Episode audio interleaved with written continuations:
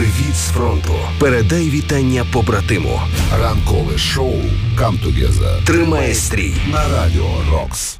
9 година і 10 хвилин. Привіт з фронту. І напевно українці, як ніхто, усвідомлюють, що герої вмирають насправді. І от нам пише Женя.